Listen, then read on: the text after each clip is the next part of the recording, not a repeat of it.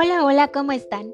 Bienvenidos sean a otro capítulo más de este podcast de Psicología Breve. Muchísimas gracias por seguir escuchándome y apoyándome en este pequeño proyecto que estoy llevando a cabo. Espero que la cuarentena no los esté tratando tan mal y que no se empiecen a desesperar, ¿eh? Sigan todas las indicaciones para que continúen cuidándose y sobre todo cuidando a los demás. Hay que recordar que la empatía es algo que debemos practicar todos los días.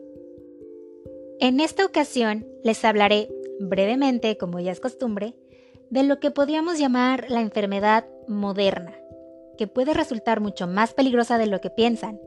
Y no, no es el coronavirus, es el estrés, que poco a poco puede terminar con nuestra vida si no actuamos a tiempo. La semana pasada les hablé sobre la ansiedad y sus efectos en nuestra vida.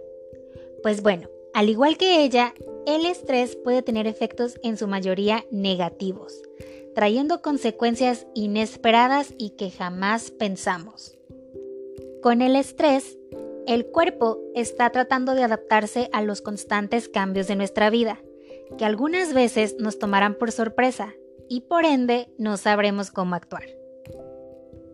Y bueno, pues resulta que a los humanos nos encanta tener todo bajo control o al menos creer que así es. Entonces, cuando ocurre algo que no podemos controlar, el estrés empieza a apoderarse de nosotros y cuando ni siquiera somos capaces de controlar nuestro propio estrés, este derivará en otras enfermedades más peligrosas. ¿Y cómo saber si tienes estrés? Bueno, para empezar, hay que decir que existen diferentes tipos de estrés, los cuales varían en duración e intensidad de los síntomas que aparecen. Comencemos por decir que si eres un simple mortal como yo, has tenido estrés por lo menos alguna vez en tu vida, e incluso varias veces en la semana. El estrés más común, el que nos pasa a todos, es el conocido como estrés agudo. Y este es el que aparece cuando debemos de realizar alguna tarea o actividad con urgencia, o cuando hay que tomar alguna decisión rápida podría considerarse como el estrés positivo ya que nos mantiene un poco más funcionales y concentrados en lo que tenemos que hacer. Sin embargo, aparecerán síntomas como dolores de cabeza, tal vez diarrea, acidez estomacal o un cambio en el ritmo cardíaco y en la respiración. También puede que nos pongamos un poquito irritables y no queramos que nadie se nos acerque porque en ese momento estamos tan concentrados en lo que debemos de hacer que cualquier cosita puede parecer mucho. Ahora, los síntomas no van a durar mucho tiempo. Durarán casi siempre solo el tiempo en el que te tardas en hacer la tarea o quizá unos minutos después de que la terminaste. Pero poco a poco volverás a la normalidad y el estrés va a desaparecer. Este no es un estrés que pueda terminar en algo dañino para la salud. Entonces, no hay mucho de qué preocuparse. Por otro lado, tenemos el estrés agudo episódico. Aquí la persona comienza a preocuparse muchísimo más por las cosas diarias. Tal vez ha empezado a asumir más tareas o actividades de las que puede controlar y se le dificulta mucho más el organizarse es mucho más irritable, la ansiedad se hace presente, está tenso la mayor parte del tiempo. El pesimismo y la negatividad son una constante en este tipo de estrés, ya que por no poder organizarse, la falta de control se hace presente. La vida profesional y personal empieza a verse afectada, Aquí hay que comenzar a prestar atención a los síntomas, pues no será muy fácil el controlar el estrés solamente con la respiración. El siguiente tipo de estrés es el más peligroso de todos, el estrés crónico. Aquí la persona se ha tornado mucho más agresiva e intolerante, incluso de las pequeñas e insignificantes cosas. Su vida laboral y personal se ve completamente afectada porque no hay un balance en ambas, llevando al individuo a no tener tiempo ni para él mismo.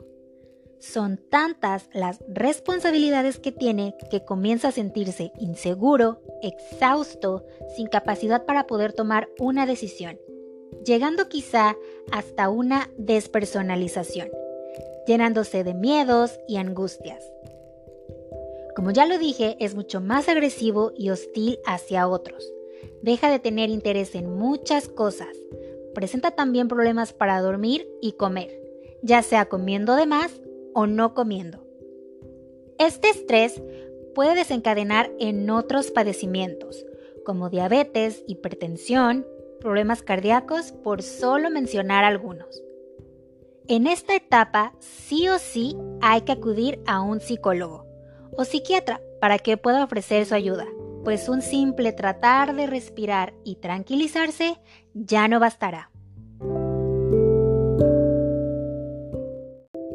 Algunas de las cosas que puedes hacer cuando te sientas estresado pueden ser el tomar un baño relajante con olores que te provoquen cierto placer o tranquilidad.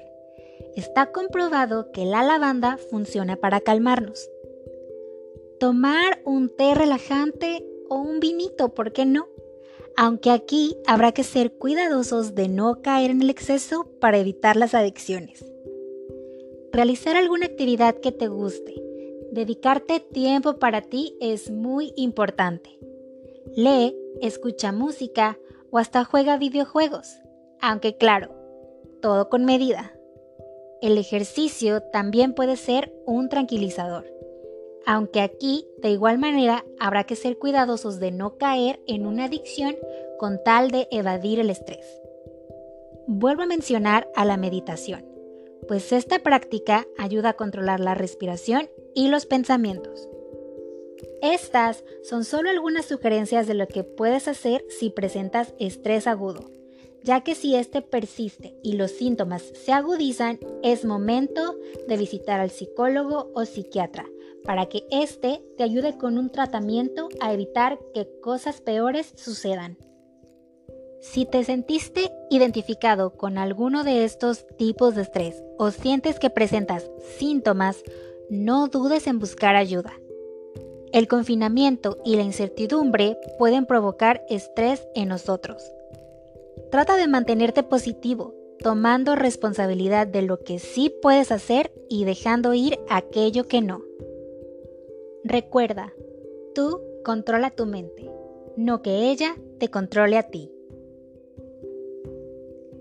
La recomendación de esta semana es una película que vi hace tiempo y que me parece una muy buena forma de demostrar lo que el estrés y la ansiedad provocan en una persona, llevándola a un quiebre emocional total.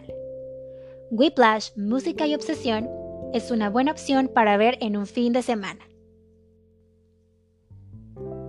Muchísimas gracias por escucharme una vez más.